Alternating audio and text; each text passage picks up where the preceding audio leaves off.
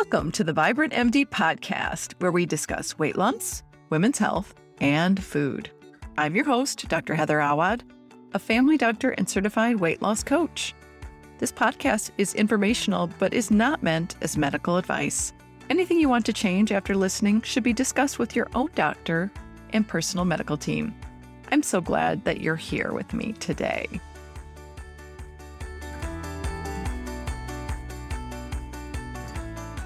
Hello, my vibrant friend.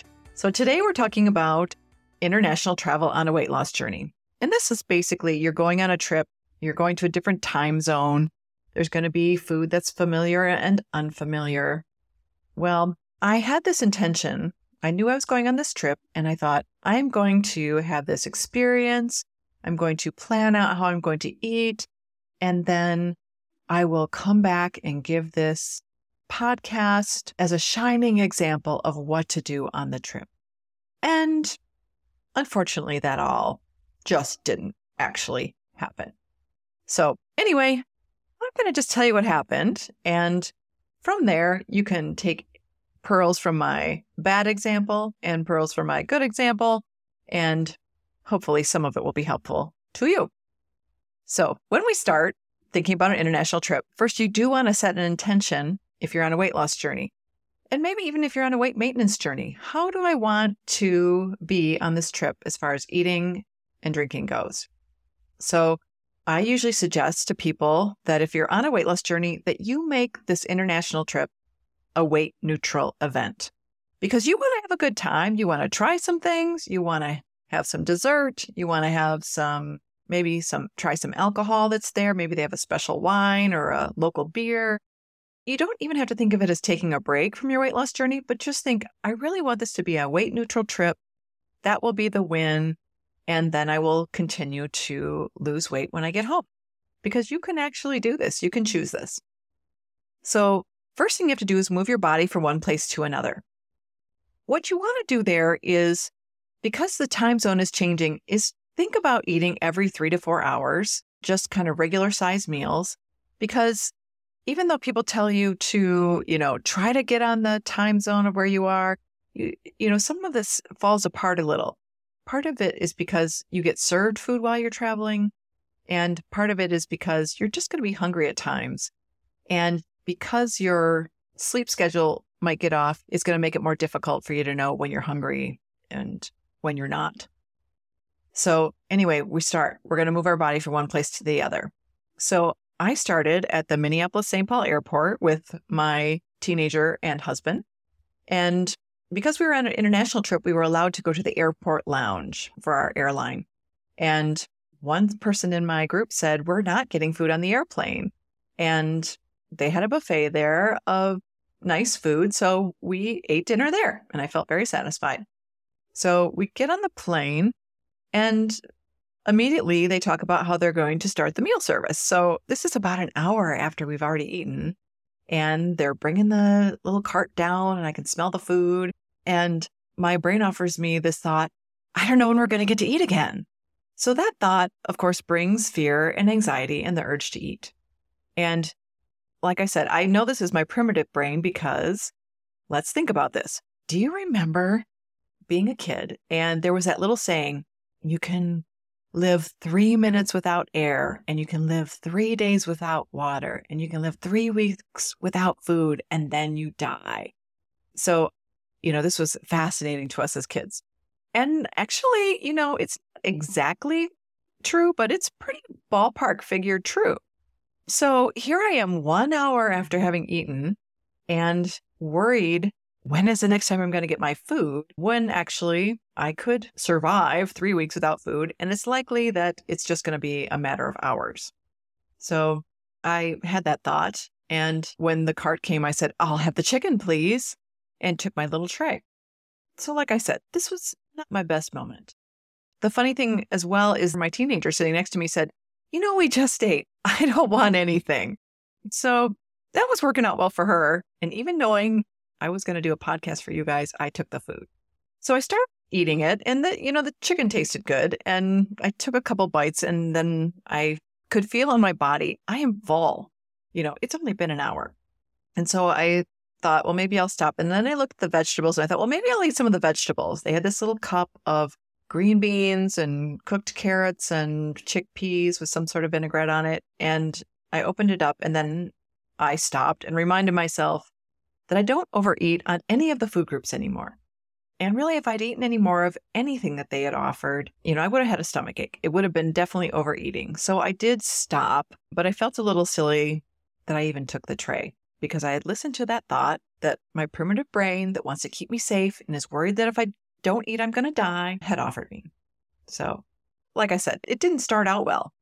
So then they turn the lights down. We all sleep for a few hours and and then it's morning in Amsterdam right before we're going to land and they offered us eggs and cheese and I had that and I was actually hungry at that time.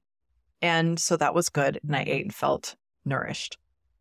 From there, one of the things I like to point out is once you've changed time zones, your cortisol is a little messed up because this is the thing when we talk about you, that you need to get regular sleep to feel good and to be able to understand your own hunger cues. So that's why sleep is important for mental health. And that's why sleep is important for a weight loss journey because it helps keep our cortisol level in line, among some other things. I'm oversimplifying, but, but it's a good way to think about it.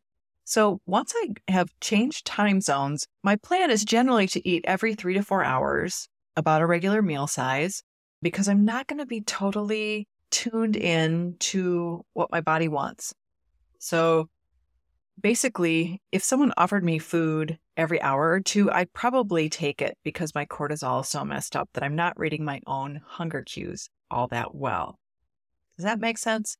So you've moved time zones, just kind of follow your watch and say, okay, we're having breakfast now. In three to four hours, I'm probably going to want to eat again. I'm probably not going to need to eat in an hour if someone offers me more food. So we went in and things went well from there. My plan was to basically eat food, Uh, which is protein, fiber, and healthy fats for each meal. I planned for myself to have one alcoholic drink each day because I knew there would be things I wanted to try that were local and also to have one dessert a day because, again, there's things to try when you're somewhere new. And then I also left myself open to the idea that if I needed a snack, I was going to just have it. If I felt like I needed that to nourish my body at some point, that I would. So, went from there. That actually then proceeded to go well. I had my meals and I didn't really need snacks too much. I also had a plan to make breakfast optional and that I would wake up in the morning and I would decide, you know, do I feel hungry? And if I felt hungry, I would eat. And if I wasn't hungry, then I would wait and have my first meal of the day more around lunch. Well, we did a lot of walking in Amsterdam. So when we woke up in the morning, I was definitely hungry. So I had breakfast every day and that worked out great.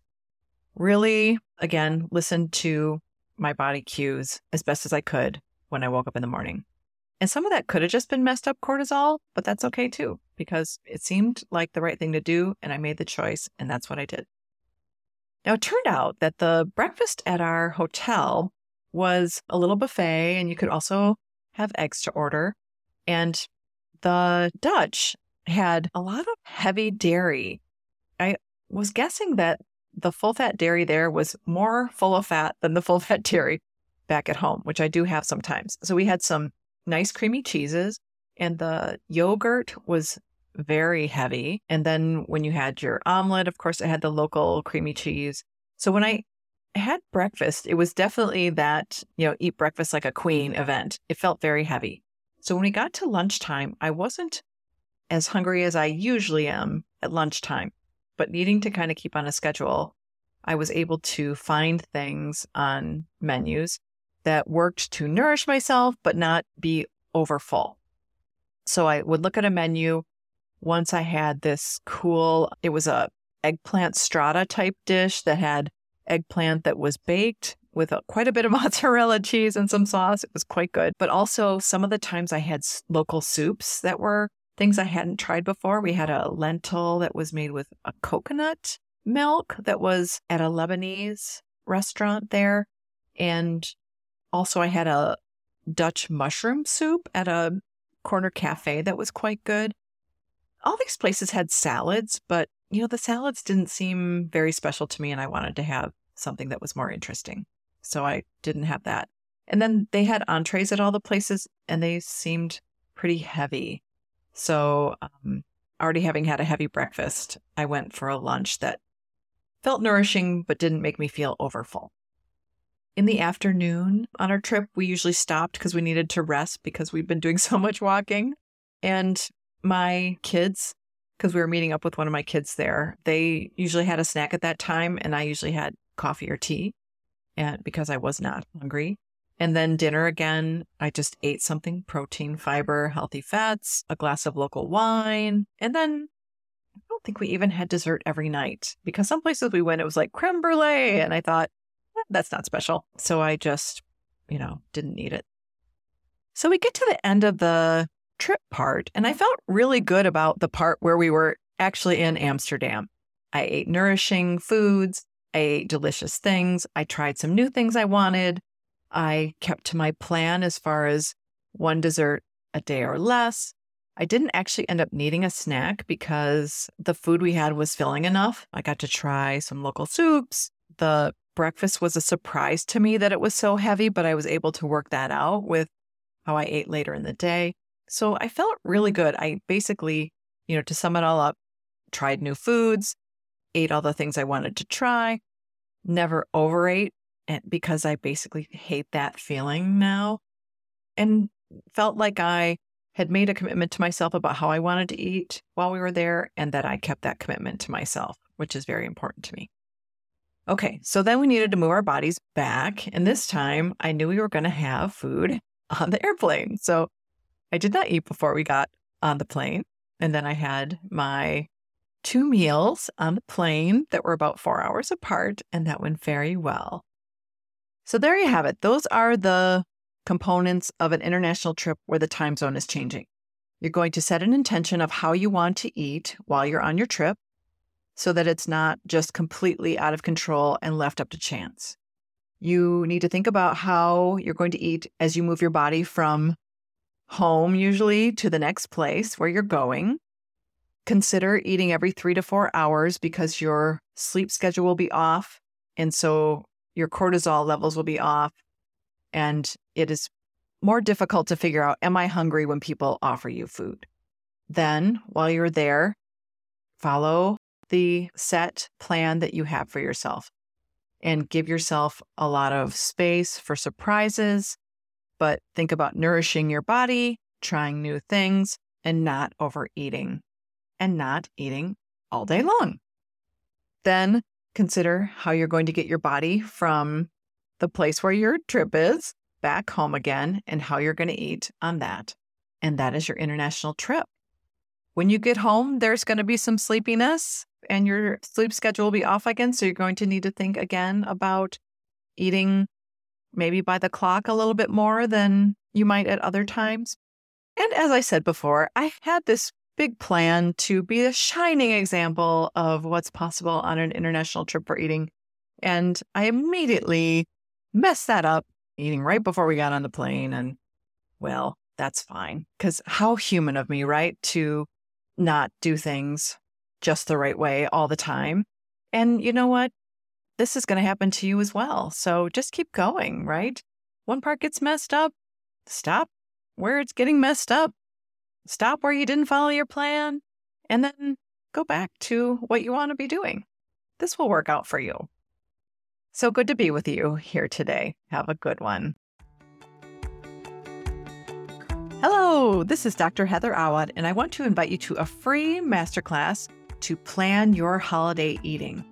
If you are feeling nervous about going to Thanksgiving, if you are feeling concerned about getting through the holiday season with eating, and overeating and all the things and all the celebrations, please come to this masterclass. I will show you how you can eat the things that you like, have a calm, happy day, enjoy the holiday season, and still continue on your weight loss journey. So, this is going to be Tuesday, November 15th at 7 p.m. Central.